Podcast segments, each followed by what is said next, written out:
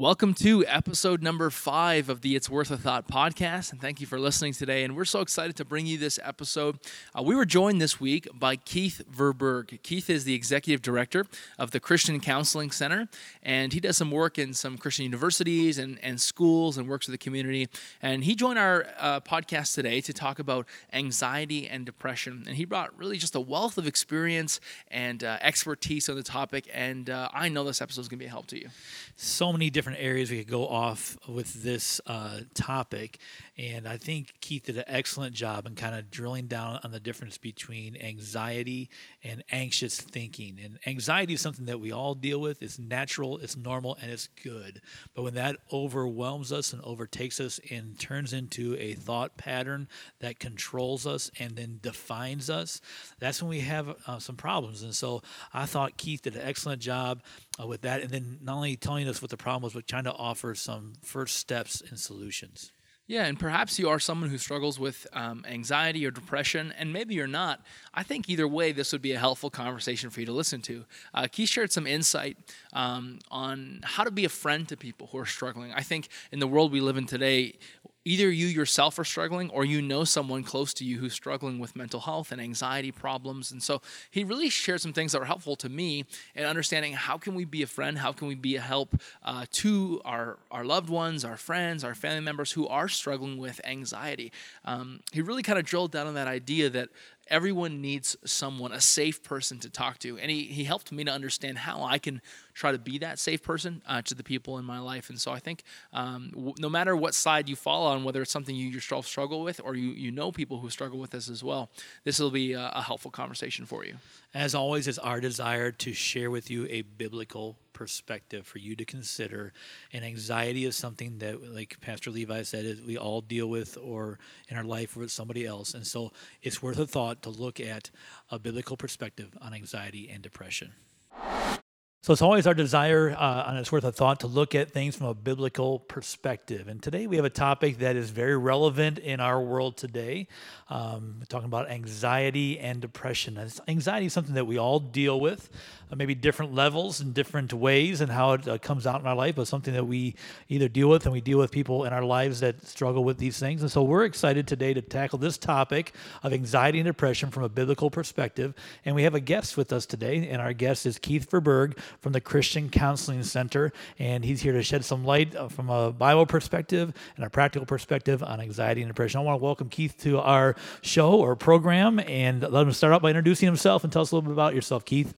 Okay, well, thank you. Thank you for the opportunity um, to be here. It's always uh, nice when, when uh, people feel you know what you're talking about. I will see, I guess, by the we'll end. find out in a minute. Just give us a minute. true or not. Um, but it is. It's always nice to be able to share, especially when it's your work and what you do.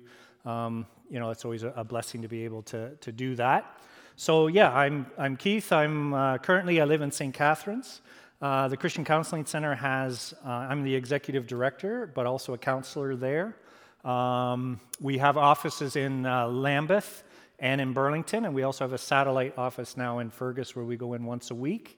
Uh, plus, we go into a Christian high school in Hamilton and then Redeemer University where we, we have support services uh, for young people. And uh, um, that's something that's very dear and close to my heart, too, because I think a lot of when it comes to also mental health and illness, um, there's still a lot of shame and stigma, and, and that's, that's switched a little bit with even something like mental health, like Bell Let's Talk.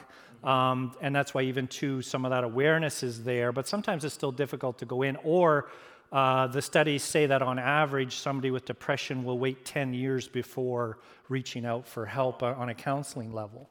Um, so if we can get into the schools and get young people also more comfortable talking about those things, um, that's an exciting thing. So, so I'm from St. Catharines. I, am married. Uh, Miriam's here with me this evening, and we have five children. Three are married, two still at home. I have two grandchildren. Just visited them this afternoon in Strathroy, which is nice when we come this way. Um, and so that's sort of uh, where we're at that way. And then other context that I think is important. So I grew up on a dairy farm uh, in Blyth, Ontario. Maybe you know where that is being here. That's north of London, about an hour.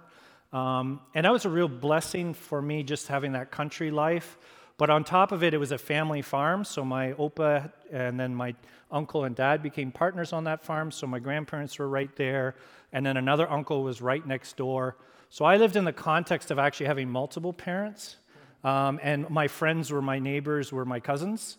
And so, pretty much my whole life, all my family was within a half hour of my place. So, there was a lot of family functions.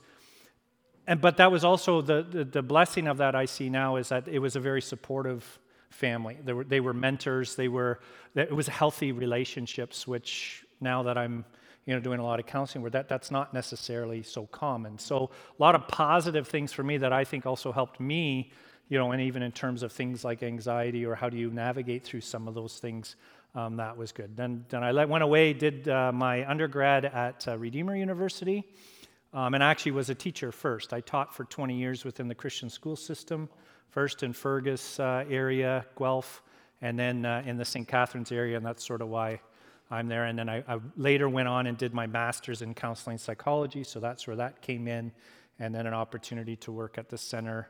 Um, and that actually was out of a result of me burning out as a teacher. Oh, wow. So I have some personal um, experience with anxiety, depression, um, and, and, how did that all come about. So maybe that'll play out a little bit too tonight, and, and how you know. So so I understand some of those things, uh, and and that's one of the factors that sometimes it's situational. Um, uh, and and yeah, how, how your own life story plays into that. Yeah, did that lead you into counseling, or was that yeah, oh, I think so. Like, um, so part of that was I was just, I was a very driven person. Part of that is I was born with a physical disability. Um, and so that I, I, love sports, but I have a club foot. And so that made me look very awkward and uh, not very uh, gifted in the sports settings, but I loved it. I had a passion for it. I still remember a moment where I came home devastated. I didn't make one of the elementary school teams, and, and my mom was in her comforting, also said, Well, you may never be able to do that. Like that, that might be part of your limitation.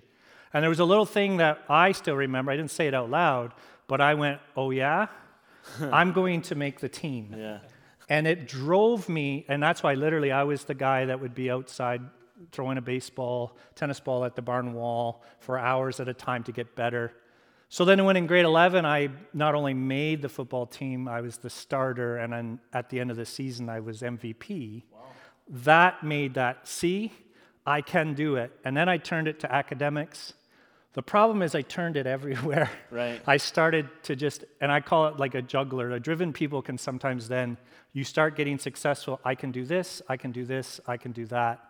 Um, and I had probably about eight balls in the air, whether that was church leadership, school teacher, coach, athletic director, father of five, did my master's and wow. didn't give anything up. And then my mom passed away on Christmas Day. And the day after she passed away, I realized she was my hero. Mm-hmm. And she was my go to person here on earth, my Jesus with skin on, I guess you might even say. Um, and that just floored me. I had nothing in my tank to deal with that. So I think that's the burnout. And then I had to alter my life. And then I realized how stressful teaching was. and it became very difficult. And so I started to get frustrated in that position. Um, and then I think there were just things that within that frustration, it made me consider something different. If I wasn't frustrated, I wouldn't have leapt out of teaching into a whole different career because that was still a scary thing to do, even though I thought it was, you know, the Lord's leading at that point. Um, but that's just sort of a little bit of how even something good, I had success, but it just tipped over into I didn't see that I was, I was you know, basically my productivity was starting to get stolen. Um, and I didn't see it till it hit me and blindsided me. But that flattening out also then meant I had to look, you know, to also God Himself and say, okay, I need more than me to do this you mentioned the stigma sometimes it was mental health and maybe even anxiety or depression and those things and we want to make sure everybody understands that uh, we want you to participate in the conversation today we talked about before. We want this to be a conversation and so uh, we want to there if you're asking for somebody else in your life or yourself a question please uh, let, let, you know this is a safe place to ask your question and to bring us uh, those questions. We'll try to get to those uh, through the program. I think it's important for us to kind of define terms to start out with. So can you give us an idea of a definition of anxiety and depression, kind of the topics we're talking about? Yeah, so first of all, those are very big terms. So we say anxiety, we say depression, and there's a lot in there. And even to try to capture all of that this evening, that's going to be difficult. And I think that's why, even too, sometimes the questions then, you know, we'll leave time for that so that if there are particular things that I missed and, and didn't necessarily talk about, we can have that space. I also kind of want to make a distinction, especially um, I shared with you guys a bit that I grew up in a, in a Christian home. Um, and went to church as you know into christian schools. And so so a lot of my upbringing was within the church culture and christian culture. Um, so even a word like anxiety i think i want to make a distinction between anxiety and anxious thinking or even anxiety anxiety disorders. Because anxiety is actually something we all have. We're created with it. It protects us. And, and if we only so if we only say do not you know don't if we hear do not be anxious in the bible is don't have anxiety that's not going to be helpful because anxiety serves, that's your fight and flight or freeze reflex. It's a reflex.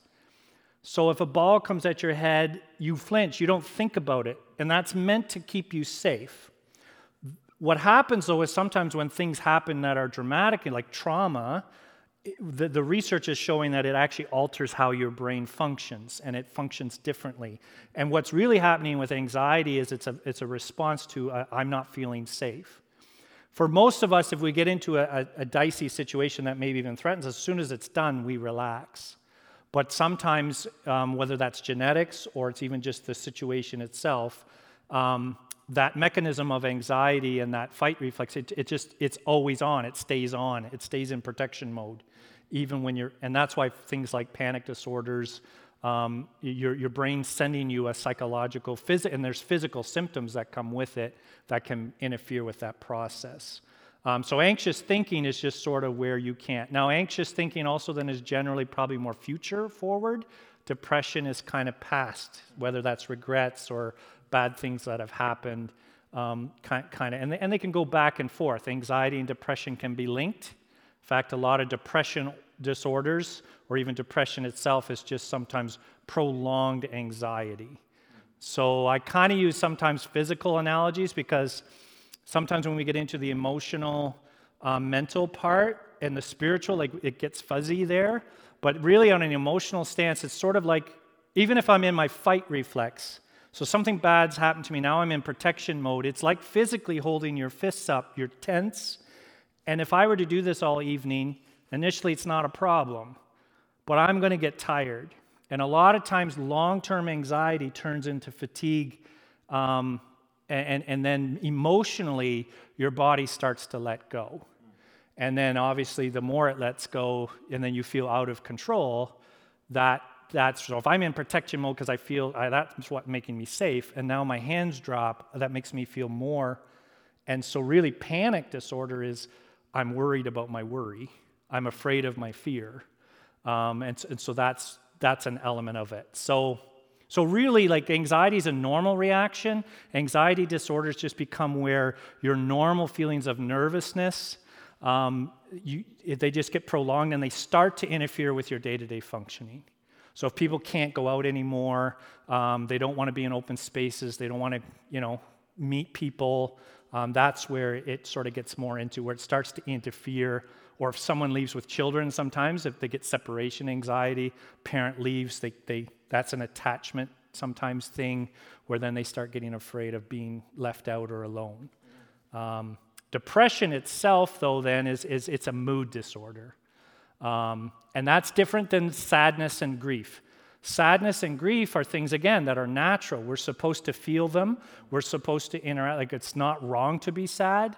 Um, but if that sadness turns into something more prolonged and it again interferes with function, you can't move, you can't get out of bed, you have physical symptoms that limit what you can do, um, you can't concentrate. Um, so even sometimes maybe in church, right, you're hearing a sermon, but it's just bouncing off of you. Um, those are kinds of signs of depression.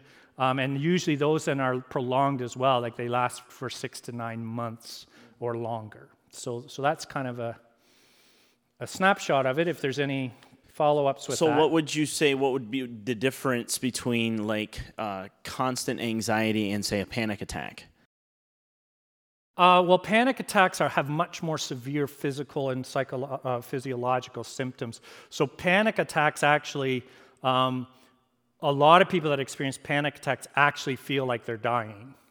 And many people, especially if they're older and they have panic attacks, they actually sometimes mistake it as a heart attack.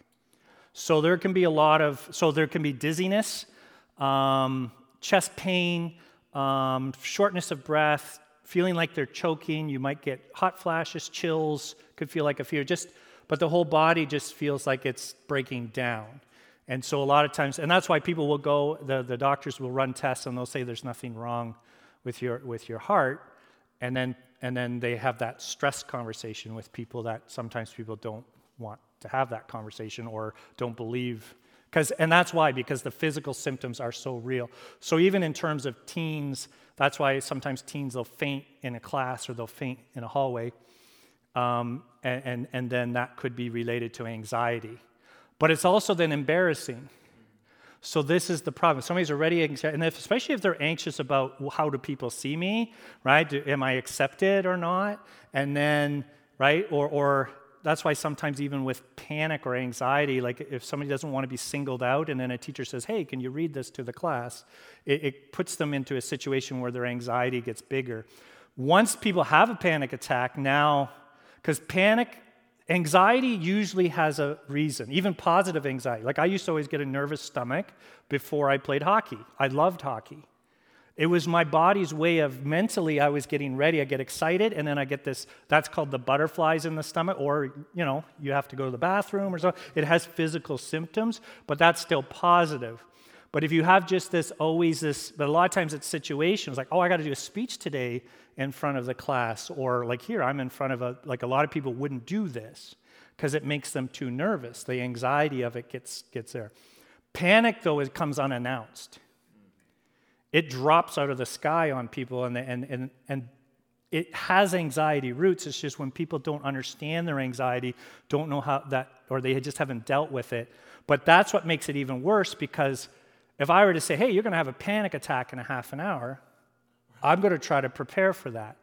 If you're in a panic attack and then you, you don't remember to breathe, you, don't, you can't, everything just goes, and you never want to experience that pain again, so then you try to prevent. Uh, and so now you're tight, you're more tight, and then it's probably more likely you're going to have another one. And so sometimes acceptance is actually the solution. And that's why we're going to say, well, what's the, can you be cured from it? Well, not always. I can't promise somebody they're never going to have another panic attack, but if they can accept that they might, what we're trying to do is shrink and even make the experience of it less traumatic. So that's sort of what you're trying to do both with anxiety and panic attacks. The more you try to control anxiety, the more it will fight you back. So that's learning like what does acceptance mean?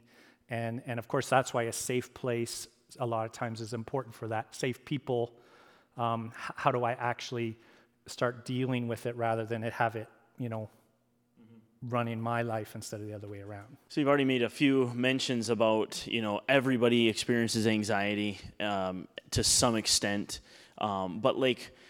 What trends are you seeing in the frequency of anxiety? Is it getting greater? Is it, you know, especially during COVID, different things like that? What are you seeing uh, from your perspective? Yeah, so we'll use that term anxious thinking or anxiety disorders. Um, so this is a tough one because yes, there is some studies that are indicating people are under more anxiety or having more anxiety disorders. So if you look at research and studies, they are saying young people are struggling more. One in three tend to have that are from the ages 13 to 18 have anxiety disorders. Um, so between 2007 and 2012, anxiety disorders went up by 20% within that population. If you look at university students, same thing. In 2016, um, or in year 2000, if they asked university students if they felt overwhelmed by the work and, the, and what school all involves, in 2018 or 28 per, sorry, now I'm getting mixed up. I got to go back to 1985. It was 18% would say yes, I feel overwhelmed. In 2000, it was 28%. By 2016, it was 41%. So that's saying numbers are going up. But I think that might be We got to be careful with that though too because are they going up because the language of anxiety is what we use. So so when I grew up, you didn't go out and say, "Hey, I, I was anxious today at school." Um, we didn't talk that way. In fact, I know within my own family system, if somebody had a mental breakdown, like all voices went hush. It, it would be maybe the name was mentioned, maybe not, but oh, did you hear somebody had a mental breakdown? And then nothing more was said. Well, that's sending a bit of a message that we don't talk about that. And that's the worst thing that could happen to you. So I think people that are, I'm 50, I'm going to be 50. So people my age, older, like, we didn't really talk about the feels so much. So something changed that way too, is that feelings, or even like I said, well, mental health, people have realized that it actually maybe wasn't so good. And so some change was made and language was added. And, and now I'm so stressed, right? Like you can talk about stress when you're a young person. You can say, I'm anxious. So I think then when you get a survey, do you have anxiety? People are going to say, yeah. Whereas before, maybe they didn't. So the rates might go up just because of that.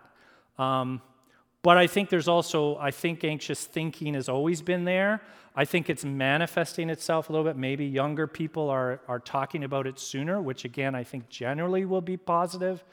But then I think at the same time, I think there's some things we've done culturally, and I would say even Gen X, we're probably responsible for that, that it's our kids and, and the younger kids that are having more of these anxious, and, and I think that's some cultural pieces that might be adding to that.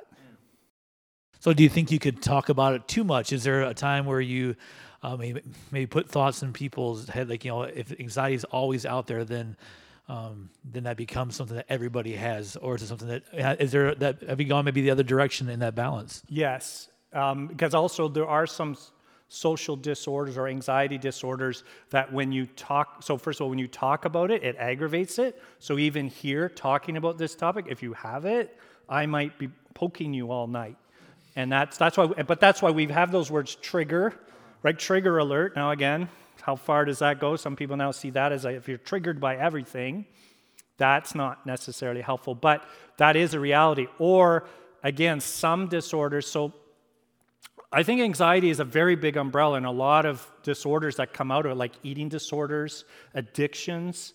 Um, I, I think a lot of those things are just people trying to, they use a physical thing to try to deal with their emotional issue. So, again, where do those things come from? Sometimes trauma, sometimes abuse background, bullying. People are trying to cope with that negative experience and then they turn to other things. But something like self harm, for example, which is a, is a big issue within teen culture, it also has what's called the social contagious factor. And so what happens is when they, they may be depressed or they may be struggling with mental health, well, they talk to somebody. Now, if their friend has no clue what an anxiety disorder is, they go, What are you talking about? Like, just stop it. And, and, and, and so they end up if they share with someone, they go, I know exactly how you feel. I feel that way too. Well, they create this help bond, but the difficulty, especially with something like self, then they start sharing how they deal with it. It's like, well, this is what I do. I cut, and this is how you do that. Um, that can go to eating disorders. Sort of now, there's also conversations, hard to have that conversation about it, but gender issues. In fact, that, that a lot of um, young uh, teens, female teens now are, are gravitating more to, to being transgender.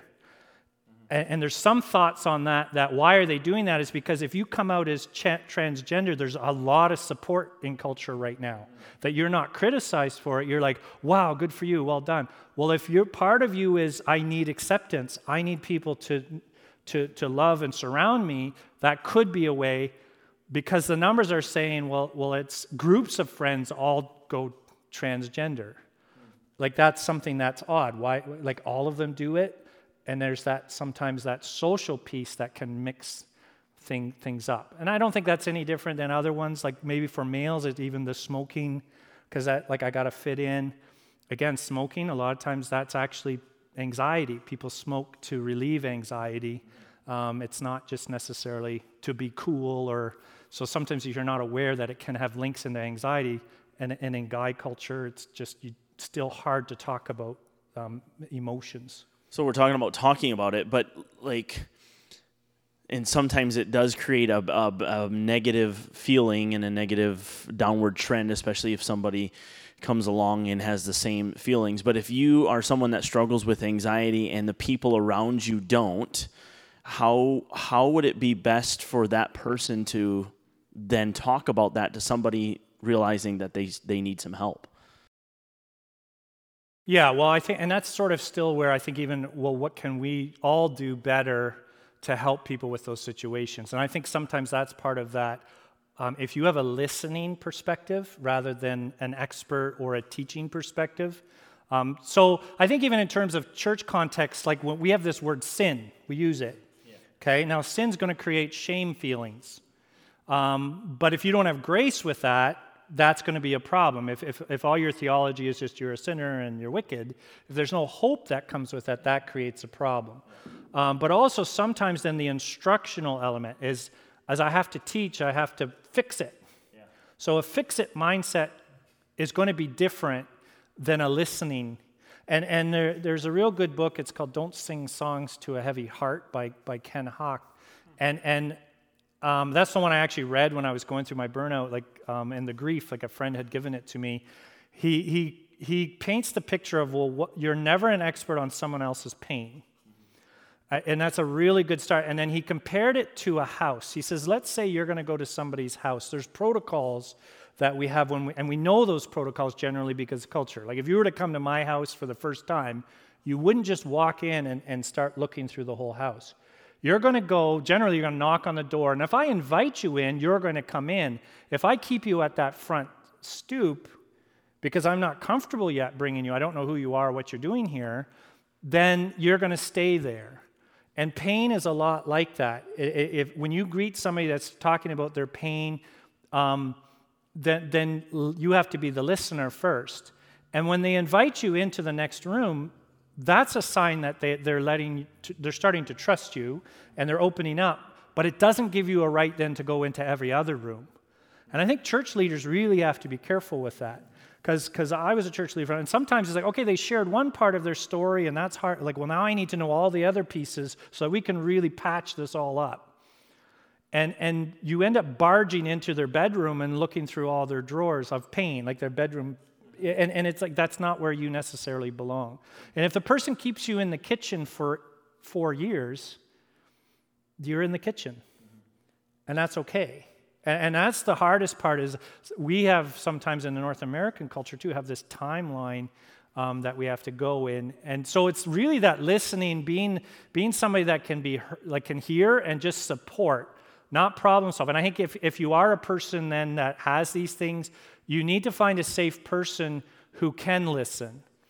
And, and so there are three types of people. This, and I would kind of give you a uh, if you're out at a restaurant with a friend and you say, Hey, I've been having a really hard time this week and this has been really stressful. And they say, Hey, wow, look at outside.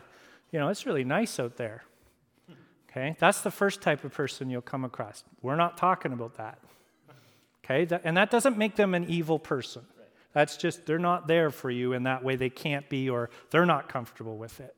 Maybe they have their own story that that's just setting them off. The second person will listen, but then they'll give you a list of, hey, here's 15 things you can do. Like they're selling you a self help book almost across the table. Okay, again, they're trying to be helpful, but that's not what you need in that moment. You need the person that will put the fork down and say, oh, wow, tell me more about that. And they're inviting you to at least start with that. And I think that's why counseling tends to work because that's really what the counseling the counseling is to try to create a safe space right where you can just share who you are. It's not about the counselor.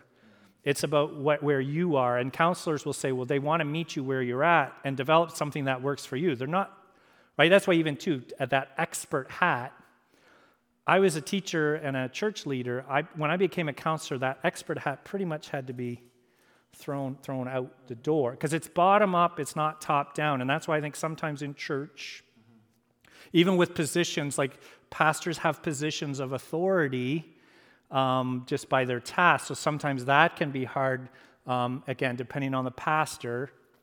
If they have a pastor's heart and a listening heart, that really helps. So that's the thing is you're looking, and that's why if you don't have people in your life that are giving that, then, then sometimes it is the pastor. Sometimes it is a counselor. Then that there is a place where you can at least, cause, at least start telling the story. When you share it first, it gets a little easier to share it again. But I would say, in most, even the people with the most harsh circumstances or who have had traumas in their life, when they're ready to talk, I've found that a lot of times God has at least one or two people that are in their life already that are, are ready to listen and can. And that might, like, if for, for teens, like if it's hard to talk to a parent, well, maybe, right, Aunt Susan's really good at listening. Or, you know, the teacher that's a, a good role model. Um, a lot of times, and, and that's why, you know, looking for those person, people and detecting who's a safe person but that can be a real challenge if you haven't had safe people in your life. Like everybody seems like a threat. And that's your, again, that's your protection. That's your body saying, well, we can't do that. So it's not always, that's why it's not always easy to take that first step you made a pretty clear distinction between anxiety, which is you know a part of all of us, and normal and good and great part of our life, and anxious thinking. So, if we're talking about anxious thinking and the anxiety disorder, can you think of some biblical principles that would be very practical, um, some scriptures that we could maybe share with people from a biblical perspective to deal with anxious thinking? Yeah, well, and there's one that just always comes to mind, and, and I think it's worth talking about. It's, it's a very central piece, but I think, again, if you've grown up in the church, sometimes it gets misheard. And it's the one, do not be anxious. Because um, that sounds a lot like a command. And again, if your image of God is, well, God's looking for trouble and trying to get you, um, and it's like you screwed up because you're anxious, that's not, I don't think that's the message, but that's why you have to have that whole, like, what's the whole view of Scripture and who is God? Um, because I think if you look at actually that whole text, it's, it's getting to something that's really important, and that where's our identity? So I use that word sin. I think even if you separate sin into three categories, like there's, there's volitional sin, things you're choosing to do that aren't right. Then there's suffering, right? So if somebody's sinned against you, that's a different experience. Like you might be doing things now not so good, but if somebody, if it's because of pain or, or somebody was abusive towards you, that's a different experience. And then there's identity issues, like who am I and what am I all about? And that's why sometimes at teens, they, they go through that rough period because they're trying to, to become independent. They're trying to shape their own life and, and what are their values. So that's all part of that. Um, but, but that's, that's a big part of it. But the do not be anxious and, and worry is, if we really look at what Jesus is saying there, he says, Look at the birds and look at the animals, and I care for them. And then he says something right after that that we can't lose sight of. He says, Are you not more valuable than they? And a lot of the things we struggle with is Am I acceptable? Am I loved? Do people care? Do I have worth and value? Well, the, the, the Savior who's going to die for you because you have so for God so loved the world, he sent his son. He's saying you are more precious. You're created in God's image. You have more value than the animals. So I, if I take care of them, I'm for sure going to take care of you, even if it doesn't maybe look like it in the moment. And it's actually then, I think, much, that's a safe message. That's saying you have value. I'm for you. That's really what grace, if you want to use a different word for grace or a phrase, grace is I'm for you. Mm-hmm. So, so, but that's why if your theology is God's against me, and again, if you've had bad authority figures or even especially father figures that, that didn't really demonstrate that, that, that can be difficult. But grace is really, and grace is the opposite of shame. Shame based thinking makes you feel like I'm a nothing, you're not worth anything. And then he's really, then, I think that's a big cosmic hug.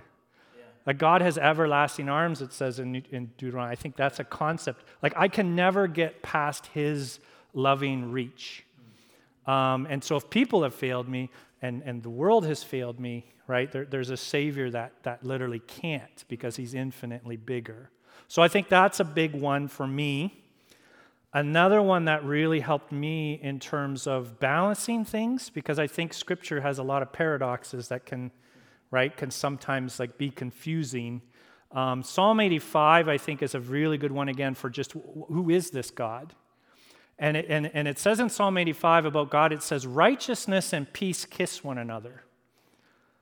So, and I think what happens is we tend to, whether whoever you are, if you're a more feely person, you love the love pieces in Scripture. God's steadfast love, His mercy, right? He, he looks out for the poor and the disabled, and, and, and, and He's that God. And, and I say some churches start at Romans 8. There's no, therefore, there's no condemnation, and they don't want to deal. Let's not talk about sin, that makes me feel bad. Uh, and so there is a part of God that is love, mercy, big time. But if I ignore the righteousness, or if I only have righteous spectrum, that's putting God, I'm elevating God. He's holy, He's sovereign, He's providential. That's truth and honesty and character and justice. Those are very important things. Yes. But if you have truth and justice and character without mercy, that's nasty business. And I think we need to make sure, like, that's why God's odd. When we talk about sin and grace, kind of the book of Romans is dancing with those terms because we tend to go, oh, there's sin and then there's grace. Or I can be righteously angry, right? A lot of people like, what says in the Bible? You can be angry. Well, yeah, but if you're not doing it with the kissing mercy part, that's pretty harsh. Or if I'm mad at my kids today because they did something wrong, and then maybe in a week I'll be nice again, loving, I'm, i have to keep those concepts also in my life, which is very hard to do. How do I blend those? That's what we're attempting to do in life, I think. So those are two biggies um, that, that come want, to mind. I want to go back to your first point in which you were talking about the identity piece, and I don't mean to make this a creation evolutionist debate, um, but how has like the survival of the fittest hurt people like this because realizing that Jesus Christ loves me regardless of who I am, Christ or God made me as compared to, you know, hey, you're just another, you know, bunch of cells and we don't really care about you. How has that exponential I would think it exponentially help uh, worsens anxiety for people, especially if they don't feel like they're loved and needed. Well, yeah, and I guess that's partly why I'm a creationist um, because I also I don't quite understand like because even evolution then it's all on chance, and, and to me that that doesn't have a lot of comfort within it itself. Um, but I think that's why like being created by somebody that like really invested in that too and, and is, in, is concerned about the creation um, has comforting messages. Um, and, and that's why in, in spite of and again, our suffering theology, that, that can be difficult because why do bad things happen? It's complex, and I think that's part of it is some of these things aren't so easy to always understand. So if we're struggling sometimes with those concepts, um, that's good. Even love itself. So when I say love, what do you think? There's two parts to love that have to have balance in it too. So even sometimes, well, God's unconditional in his love. Well, yes, but he's also, we have to also be accountable. There's accountability in love. And I think that's that. Again, there's tension.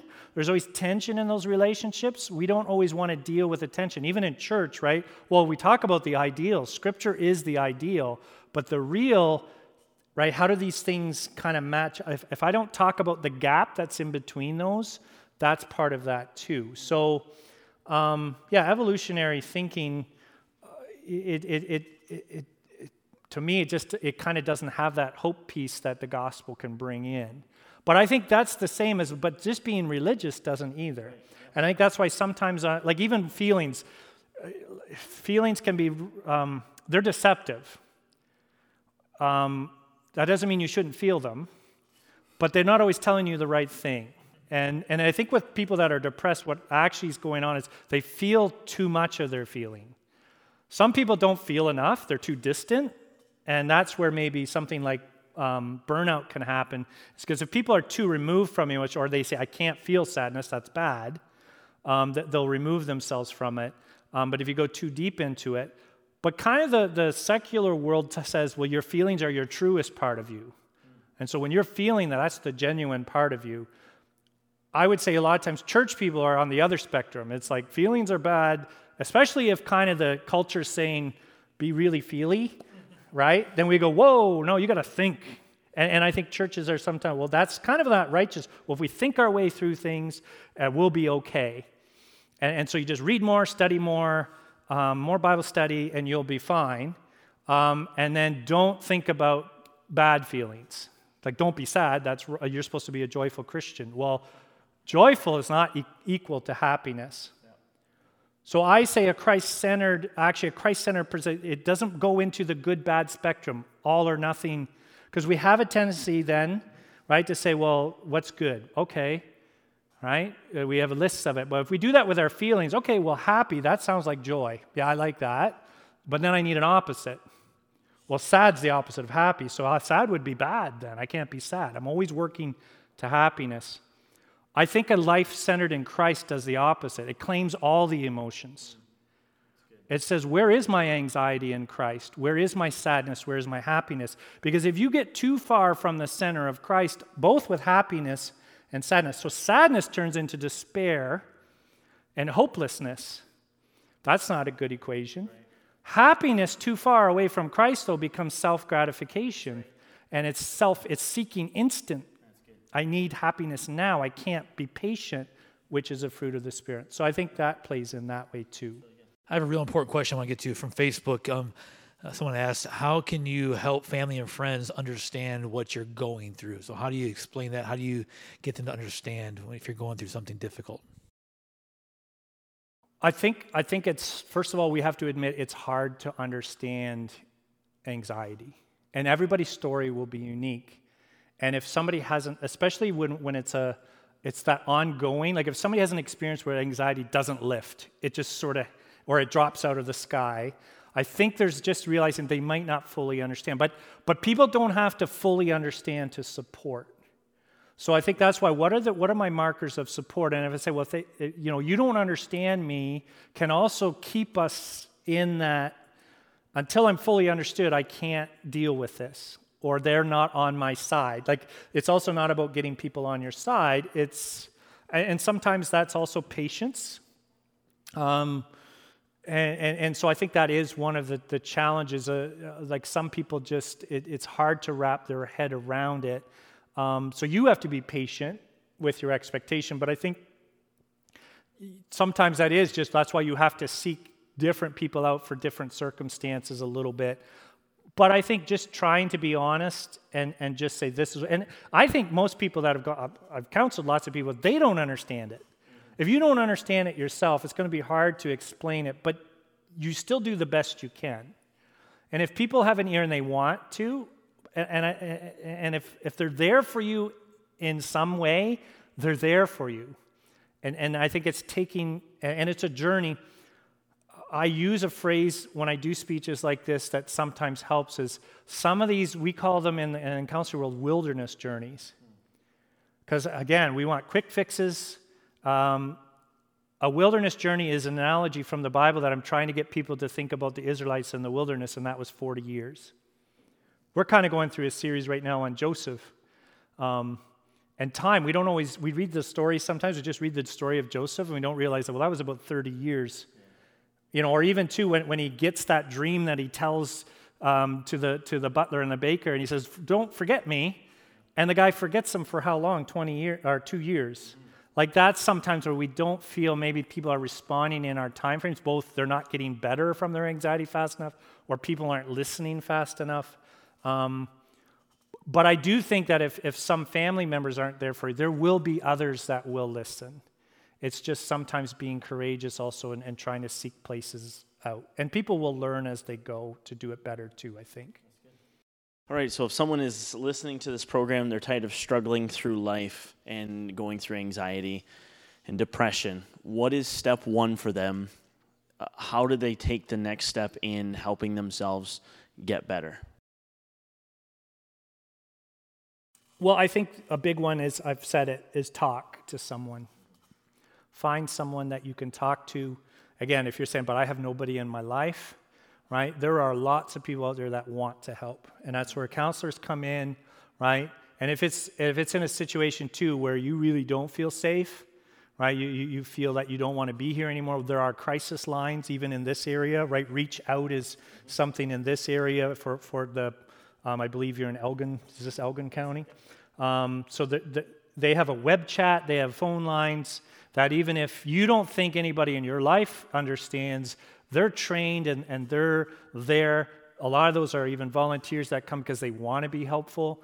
Um, so, so that's it. If, if it's even more severe that, that you're planning to hurt yourself, there are walk in supports, there's emergency rooms that you check in and, and you start having that conversation with somebody so you don't have to carry it alone either. Like some of these things are sometimes too much for one person to carry.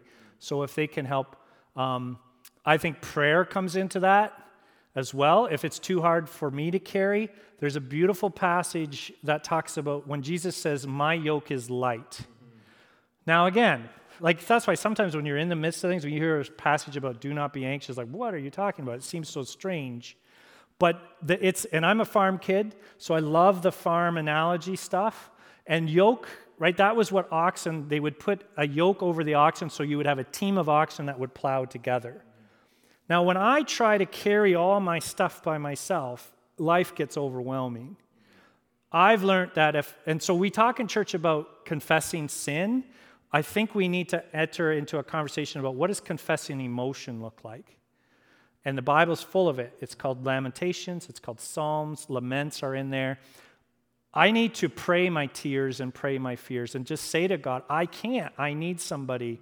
And I think that's, and if I sit and I listen and I wait for God's response, if I invite Him to plow with me, then He's more than powerful enough to pull the plow. And, and, and I think sometimes there are indications in our life where I'm still trying. I'm saying, okay, God, good, you're there, but I got this.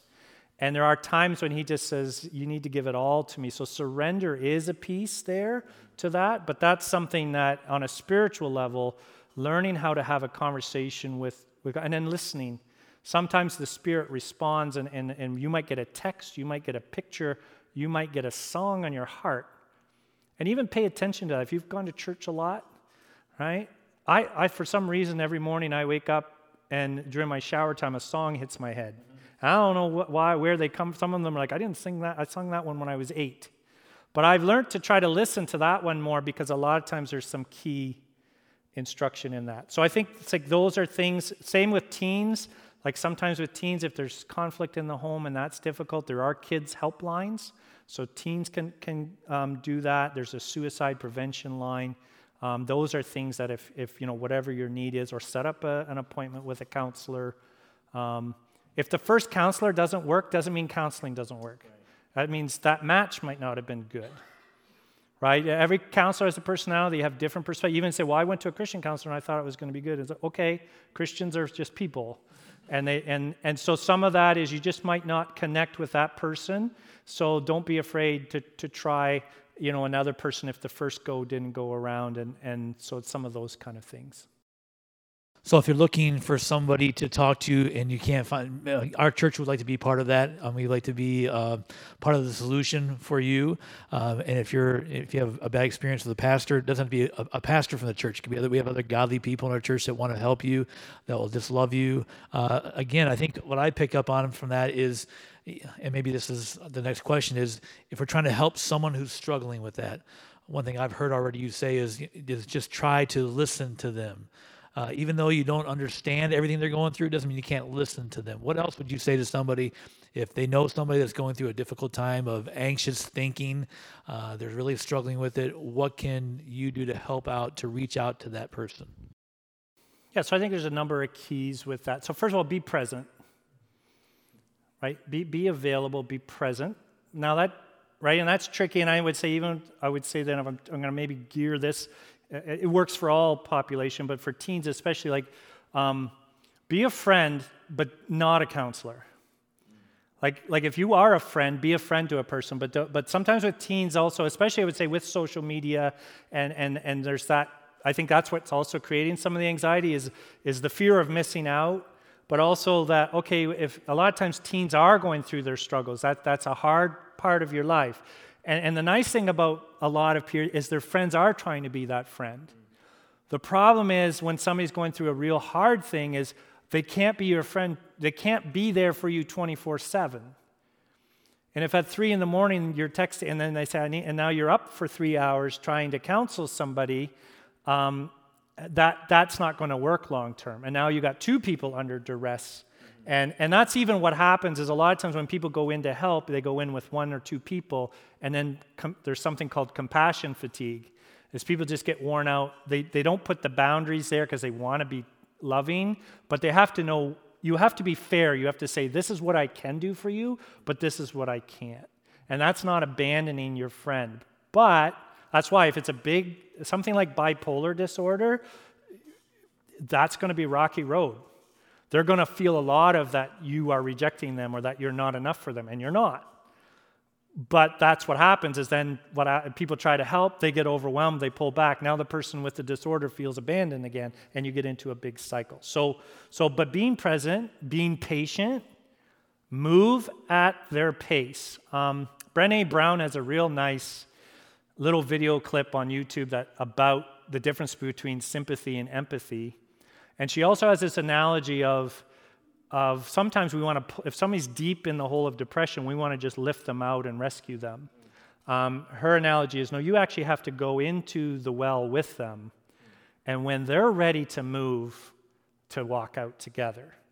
But that's not really cultural, both church culture and North America culture, not, that's not how we do things. So it, it's also upside down thinking a little bit. Um, be an encourager, but help them be accountable.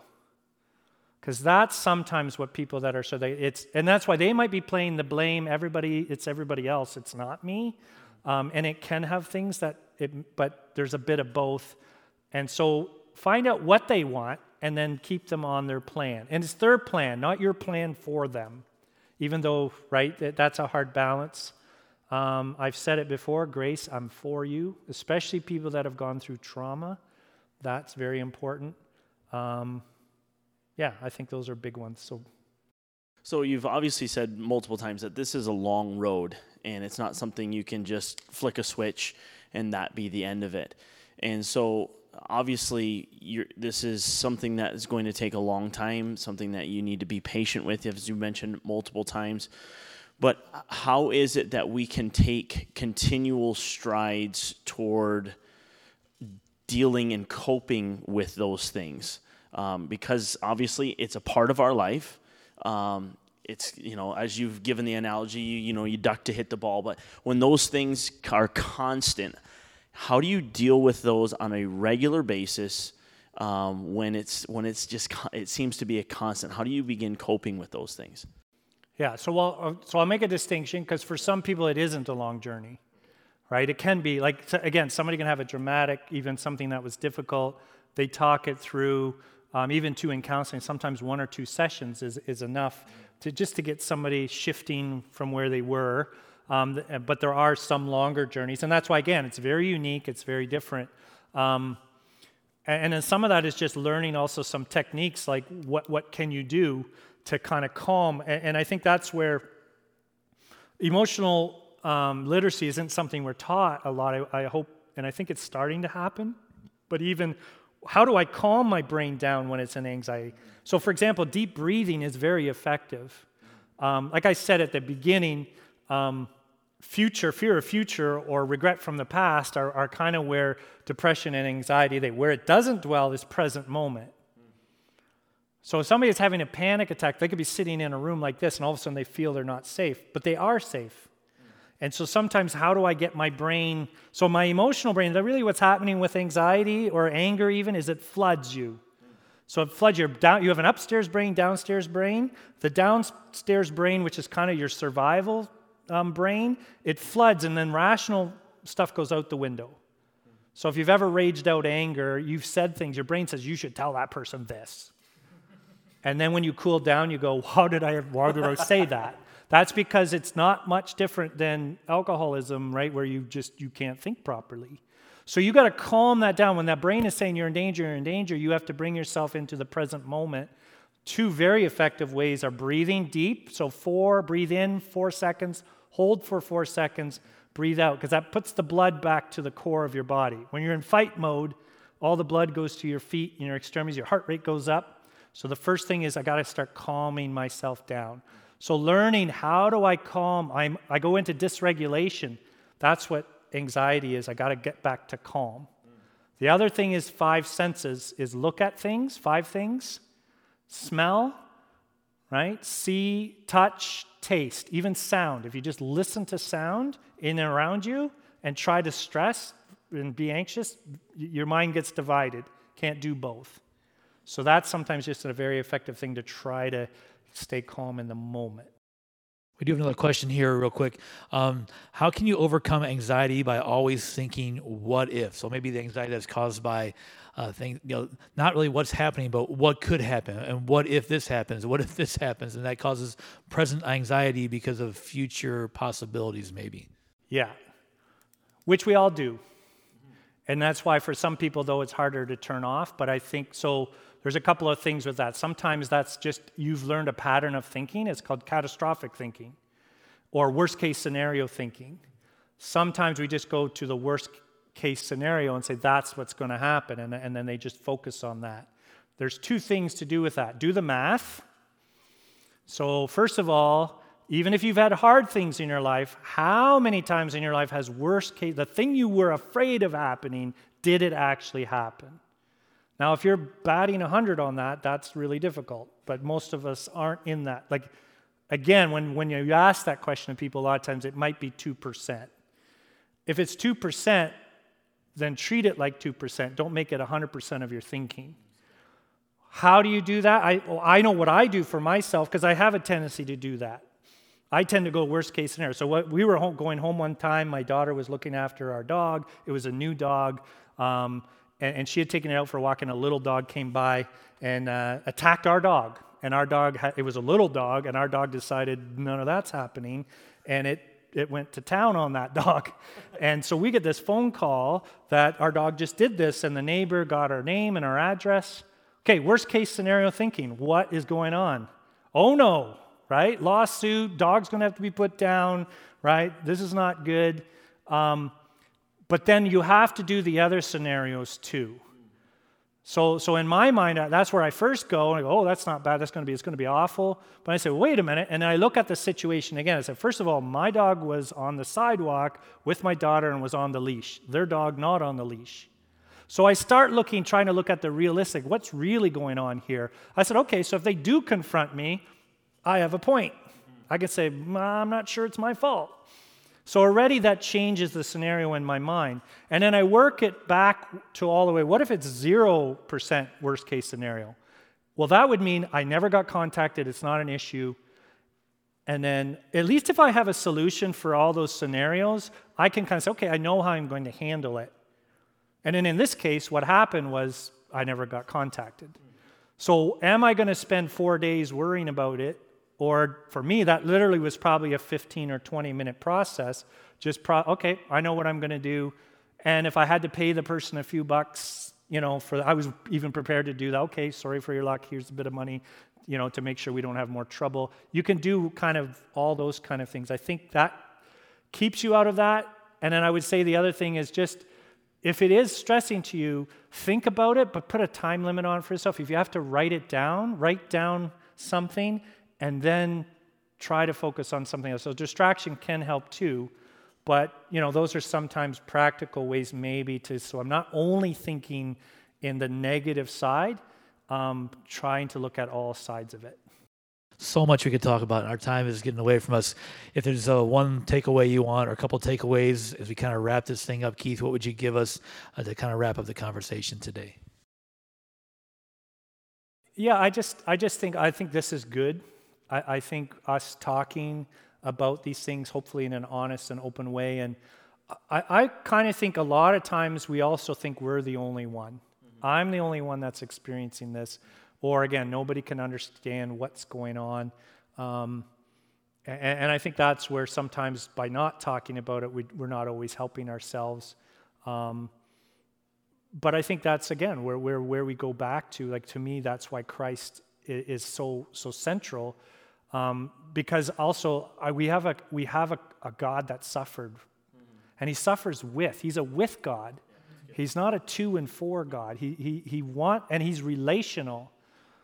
And, and, and if you haven't had that experience, you need to seek that part out. And that's why if relationships, the visible ones, break down, that can be tough. But that doesn't mean that, you know, and, and that's why when Jesus says, when you've done it to the least of these, you've done it to me That means if you've been the abused person, right? Jesus says, when they abused you, they abused me because you were the least.